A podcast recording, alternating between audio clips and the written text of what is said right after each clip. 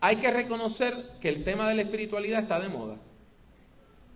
Cuando usted prende la televisión y pone cualquier cualquiera de estos tipos de programas de por la mañana o de mediodía donde hay toda una serie de variedades, lo que se llama un programa de revista, donde tienen un pedacito de gente, un pedacito donde la gente está hablando de algo y después alguien viene y canta y después hacen otra entrevista y, y ese tipo de programa de revista, pues incluye casi siempre una parte sobre la espiritualidad. Y en esa parte lo mismo le traen a un motivador que le traen a un astrólogo, que le traen a un adivino, que le traen a un brujo, que le traen a un ministro evangélico o que le traen a un sacerdote católico para hablar de espiritualidad, porque la idea es que cualquier camino a Dios es bueno. Y como cualquier camino a Dios es bueno, pues tienen como un zafacón de cosas espirituales y están todas ahí mezcladas. Aún personas que tienen una tradición evangélica han caído en esto. Estas cosas confunden a la gente. Y aunque las megalibrerías están desapareciendo, ¿sabe? Si usted va a algunas de las que quedan, en la parte de religión, usted lo que encuentra es una ensalada de temas. Lo mismo le pone el libro de Deepak Chopra, que escribe desde la tradición del hinduismo, que el libro de Gigi Ávila del ayuno, que el libro sobre el secreto, que supuestamente tiene que ver con la Biblia y no tiene nada que ver con eso, o libros sobre cómo consultar los, los muertos o determinar cuál es el ángel que le cuida a usted. Todo esto hace que la gente se siga confundiendo. Una cosa bien interesante es que antes cuando usted quería decir algo bueno de alguien, usted usaba una serie de palabras, ¿verdad? es una persona honesta, buena, amable, noble. Y últimamente, cuando alguien le quiere recomendar a otra persona, usted le dice, es alguien muy espiritual. O sea, ahora se ha convertido hasta un adjetivo para demostrar que una persona es buena, como un atributo positivo. Y en medio de todo eso, nosotros tenemos que seguir cuestionándonos y tenemos que seguir preguntando ¿Qué es la espiritualidad? Y yo le voy a proponer la misma definición que usamos el domingo pasado, lo único que hoy queremos expandirla. Y es que la espiritualidad cristiana es el discernimiento de la presencia y la acción de Dios en medio de la vida cotidiana. Se lo repito, la espiritualidad cristiana es el discernimiento de la presencia y la acción de Dios en medio de la vida cotidiana. Tiene que quedar claro, hermanos y hermanas, que la vida espiritual es esta vida, no es otra vida. Esta es la vida espiritual. Yo sé que esto le choca a algunos de ustedes, porque algunos de nosotros nos criamos lejos de la fe o nos criamos en otras tradiciones de fe que básicamente tenían una visión de la vida donde usted sufría ahora para gozar después en la otra vida.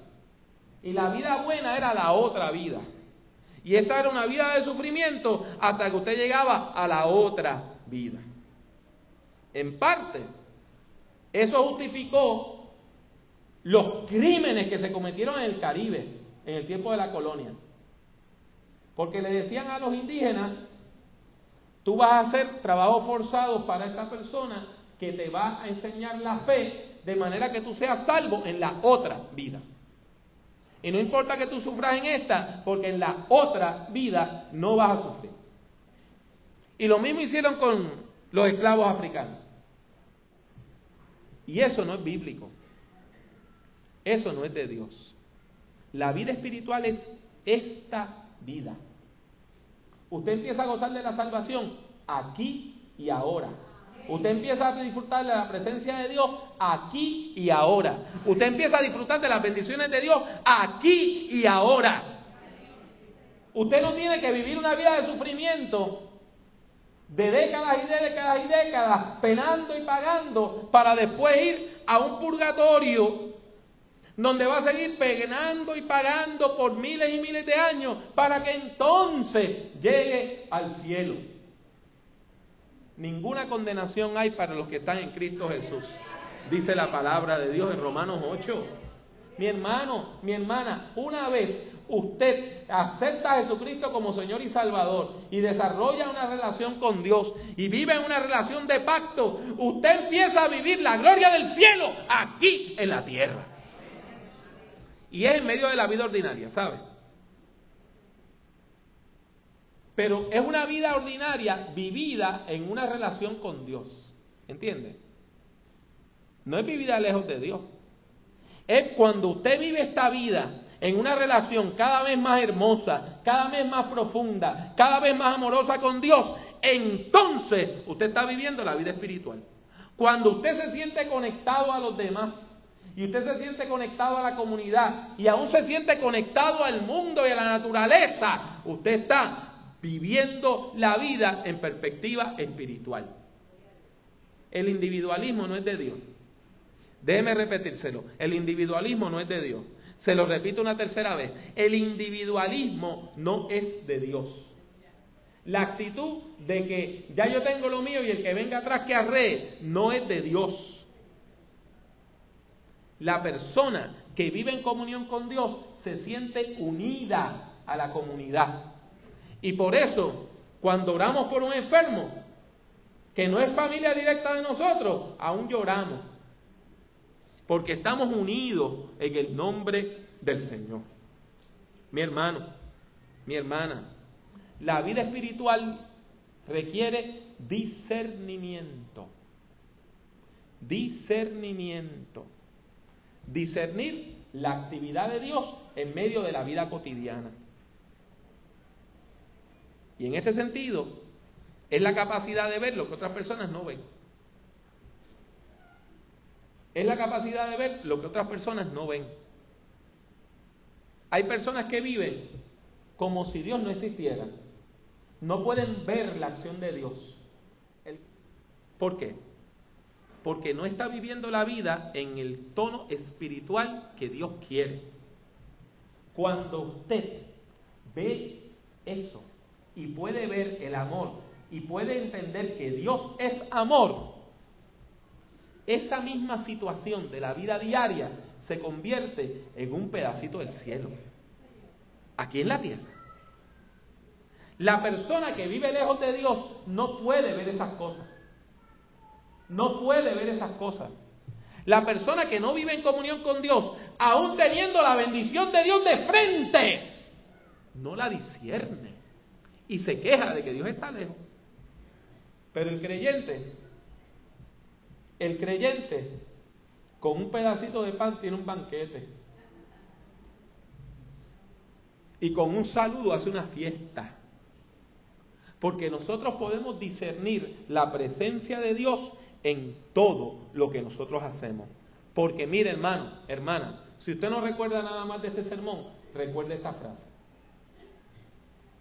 No hay un solo aspecto de nuestra vida que esté fuera de la gracia, de la influencia y del amor de Dios.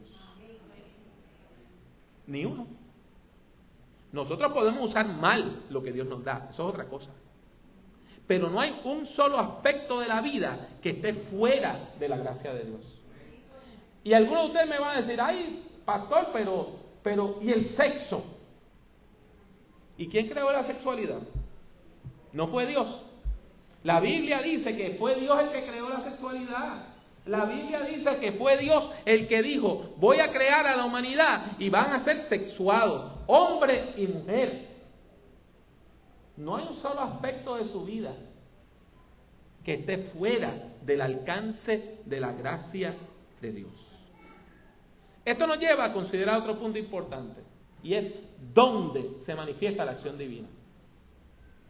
Y mire, aquí nosotros tenemos que hilar fino, porque en la Biblia, que es la palabra de Dios, usted tiene dos visiones distintas, dos respuestas distintas a esta pregunta. En el Antiguo Testamento la gente pensaba que la presencia de Dios se manifestaba especialmente en algunos sitios. La idea de que había un santuario central en todo el universo, que era la ciudad de Jerusalén, específicamente el monte Sion. Por eso es que la humanidad lleva años luchando por el control de Jerusalén.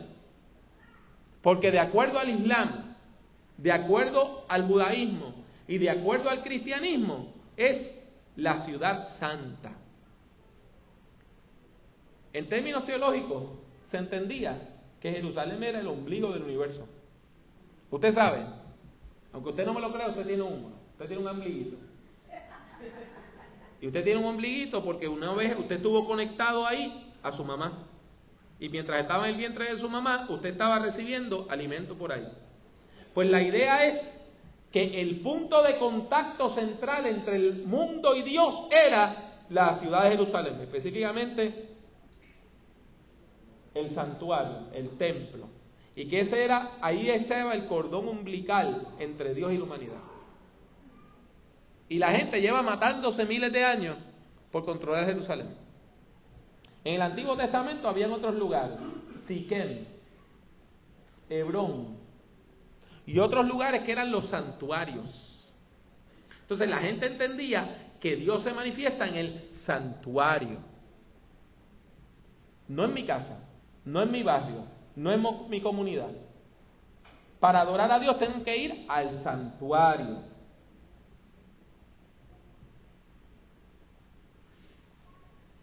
Y esto se manifestaba aún en la organización del templo. El templo de Jerusalén estaba dividido en varias zonas. Había una zona donde podía entrar todo el mundo. Y eso era la zona de más afuera, el patio exterior. Pero usted llegaba a un punto donde había un letrero que decía, de aquí nada más pueden entrar personas judías, hombres y mujeres. Y más adelante había otro letrero que decía, de aquí nada más pueden entrar hombres judíos. Y llegaba un punto que decían, de aquí nada más pueden entrar sacerdotes judíos. Y después estaba el lugar santísimo, al cual nada más se podía entrar una vez al año. Y quien único podía entrar era el sumo sacerdote. Y el sumo sacerdote entraba con temor y temblor después de hacer un sacrificio por sus propios pecados para entrar allí, porque allí era que se manifestaba la presencia de Dios de la manera más especial.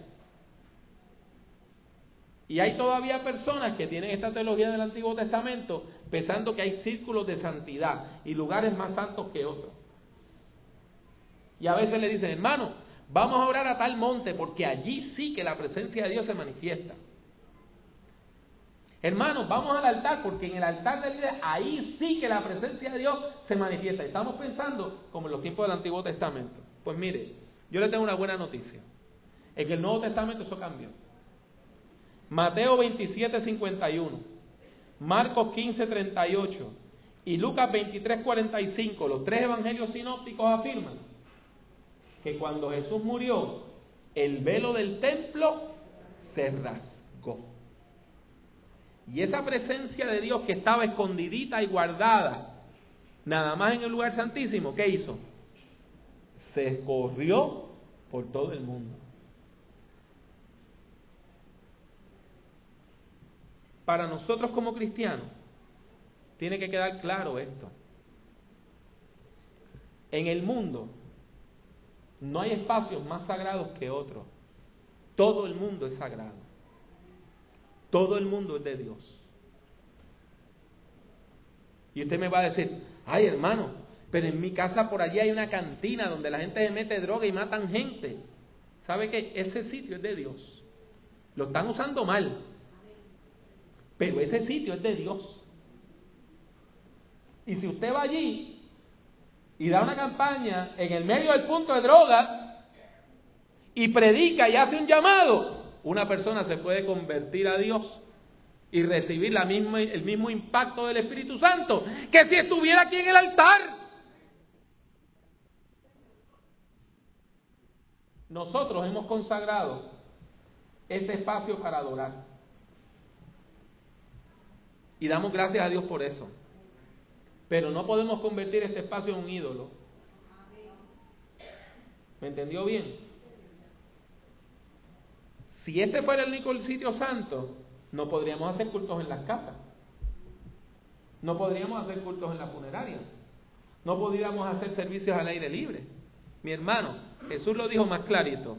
Donde haya dos o tres reunidos en mi nombre, allí estoy yo. Por lo tanto, tiene que quedar claro que la presencia de Dios no está restringida. Dios no está preso. Dios no está limitado. La presencia de Dios anda suelta por el mundo. Le voy a decir algo que a algunos de ustedes le va a parecer hasta herético. Dios está metido donde usted y yo todavía no estamos metidos. Dios está metido allí. La iglesia lo que hace es correr detrás de Dios. Nosotros no vamos delante de Dios. El Señor es el que va primero. Ahora mismo hay personas en nuestra comunidad a quien Dios le está hablando en su corazón.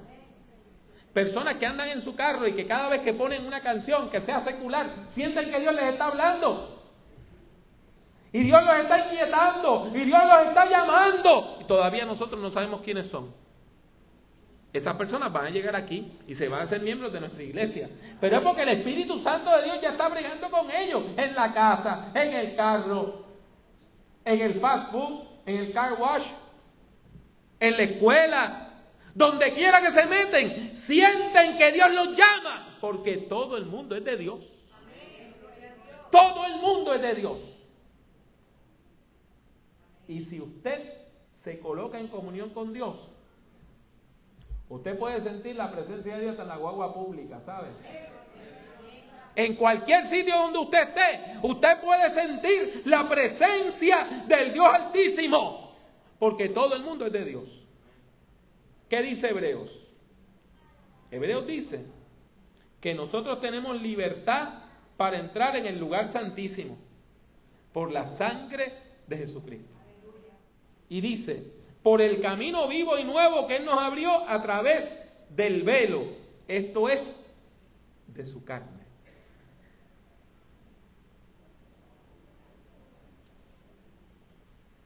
El lugar santísimo ahora no es un espacio que se mide en metros o en pies cuadrados. Nuestro lugar santísimo es Cristo Jesús. Él es nuestro lugar santísimo. Él es nuestro lugar santísimo. Y nosotros nos acercamos con confianza porque el Señor es nuestro Dios. La iglesia puede adorar a Dios en todo tiempo y en todo lugar. No necesitamos un espacio sagrado de una hora sagrada, ni necesitamos una esquinita que sea la esquinita sagrada. Si usted ora a las 3 de la mañana, la presencia de Dios llega a donde usted. Y si usted ora a las 3 de la tarde, la presencia de Dios se manifiesta. Y si el culto empieza a las 10, allí se manifiesta la presencia de Dios. Y si hacemos un servicio a las 8, allí se manifiesta la presencia de Dios. Y si hacemos un servicio a las 6, allí se manifiesta la presencia de Dios. Porque Dios no está atado. Mire, nosotros estamos limitados por el tiempo y el espacio. Dios no. Por eso el Señor nos dice, clama a mí y yo te responderé. El Señor nos dice, clama a mí y yo te responderé si estás parado en esta esquina hasta ahora. Donde quiera que nosotros estemos, a la hora que nosotros clamemos, todo aquel que invoque el nombre del Señor será salvo. Esto es sumamente importante. Porque la iglesia tiene que reclamar los espacios para Dios. Hay que reclamarlo. Hay que reclamarlo. No podemos decir eso es del diablo. Ese espacio se perdió. Nosotros tenemos que reclamar todos esos espacios. El Internet tampoco se lo podemos dejar en las manos al diablo, ¿sabes? Tampoco se lo podemos dejar en las manos al diablo. Esto es importante. ¿Y sabe qué? Si usted usa el Internet para la poca vergüenza, es del diablo. Toda cosa que usted use para la poca vergüenza es del diablo. Pero ¿sabe qué? Usted lo puede utilizar para bendecir. Desde que comenzó la campaña de oración este año, que la comenzamos el primero de enero, todas las noches yo estoy colocando en mi página de Facebook una oración. Y muchos de ustedes oran conmigo esa oración. Todas las noches estamos orando. Todas las noches estamos orando. Y estamos utilizando el Internet para unirnos en oración. Porque estamos reclamando ese espacio para Cristo. Entonces, para decírselo bien clarito, mis hermanos y mis hermanas, estamos remodelando nuestro templo y está precioso. Y pronto va a estar en plenitud de forma y va a estar más lindo todavía. Pero no se puede olvidar Espinosa, que Espinosa es la iglesia de la comunidad de Espinosa. Ese amén estuvo flojito, déjeme volverse a decir. Espinosa es la iglesia de toda la comunidad de Espinosa. Nosotros estamos aquí no para que la gente escape del terreno del diablo a meterse al terreno de Dios, no es eso. Si hacemos eso estamos equivocados. Nosotros estamos aquí para reclamar toda esta comunidad para Cristo. Reclamar Guarisco, reclamar Cuilan, reclamar las concepciones, reclamar fortuna, meternos a los puntos de droga y decir esto es de Cristo y reclamar esos espacios para Cristo. Por eso es que estamos expandiendo ahora de ocho células a nueve, porque vamos a comenzar una célula nueva.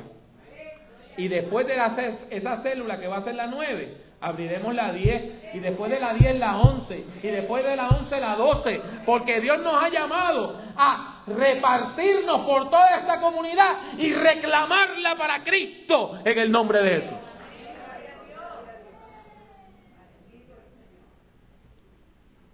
Un puntito más. El verdadero templo no está hecho con manos humanas. El verdadero templo no es un espacio exterior. El verdadero templo es un espacio interior y somos nosotros mismos.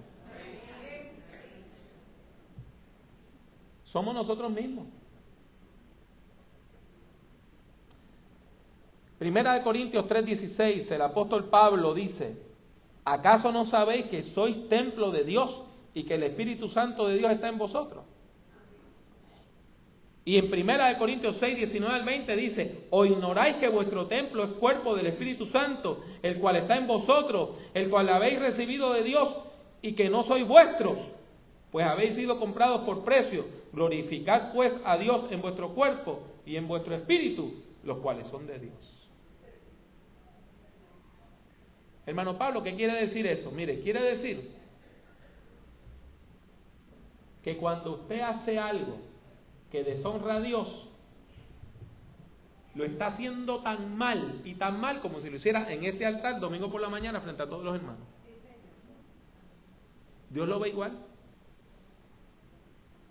Dios lo ve igual. Usted no se atreve a agarrar una borrachera y venir borracho al, al culto. Y no se atreve a sentarse aquí en las escalinatas del altar con una botella de vodka, ¿verdad? Pues ¿sabe qué? Cuando lo hace viernes por la noche y sábado por la noche, lo hizo como si lo hiciera aquí. Porque el templo no está hecho de cemento. El templo somos nosotros. Y de nada vale que usted se purifique el domingo por la mañana y venir al templo con apariencia de piedad cuando su vida está en crisis. Y usted está viviendo lejos de Dios, haciendo lo que desagrada a Dios. Por lo tanto,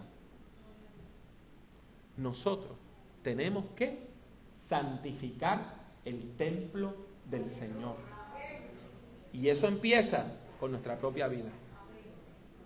Eso empieza con mi propia vida espiritual. Eso empieza con mi propio ser. Estamos remodelando este espacio de templo, ¿verdad que sí? Pues mire, su vida espiritual remodélela también. Apuntálela. Poquito más de gozo. Templanza para controlarnos, ¿verdad? Paciencia. Perseverancia. Oración. Lectura de la palabra.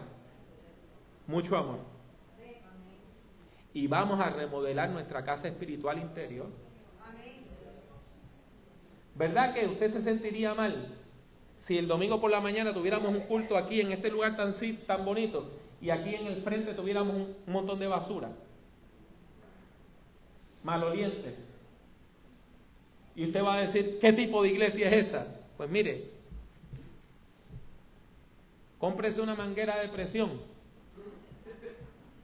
y coja su vida espiritual y pégale la manguera de depresión. Todos esos odios viejos, todos esos rencores viejos, bótelos en el nombre de Jesús. Todos los miedos, bótelos en el nombre de Jesús. Limpie su vida espiritual, limpie su templo, que es usted mismo. Dedíquelo al Señor. Y que esto no sea una mera cuestión externa de que nosotros estamos dedicando un edificio a Cristo. Queremos dedicar la iglesia a Cristo. Y la iglesia somos todos nosotros. Segunda de Pedro dice que el templo de Dios está hecho con piedras vivas. En la casa de Dios, cada uno de nosotros es uno de esos bloques. Cada uno de nosotros es uno de esos ladrillos. Y queremos una iglesia que esté linda por fuera y por dentro. Y queremos dedicar el edificio, pero dedicando y rededicando nuestras vidas al Señor. Mis hermanos, mis hermanas, les afirmo una vez más, toda la vida es espiritual. La forma como usted se relaciona con sus hijos es espiritual. Si usted bendice a Dios y con la misma boca que bendice a Dios maldice a sus hijos, usted está mal.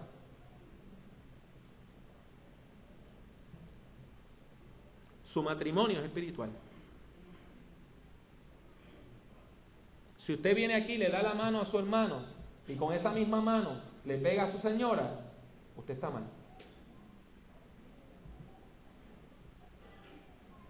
Su trabajo tiene una dimensión espiritual. Porque si aquí usted ofrenda para el Señor, pero roban el trabajo, usted está mal. Mi hermano, mi hermana, toda la vida es espiritual. Toda la vida es espiritual. Toda la vida usted la hace como si estuviera en este altar. Hasta la fila que usted hace en el fast food, usted la hace para el Señor. Y delante del Señor que es el Dios de todo. No hay nada que esté fuera de la gracia, de la influencia y del amor de Dios. La espiritualidad cristiana es la presencia real del Espíritu Santo en la vida de las personas, las comunidades y las instituciones que reclaman para sí el nombre de Jesucristo. Y nosotros queremos ser una iglesia verdaderamente espiritual.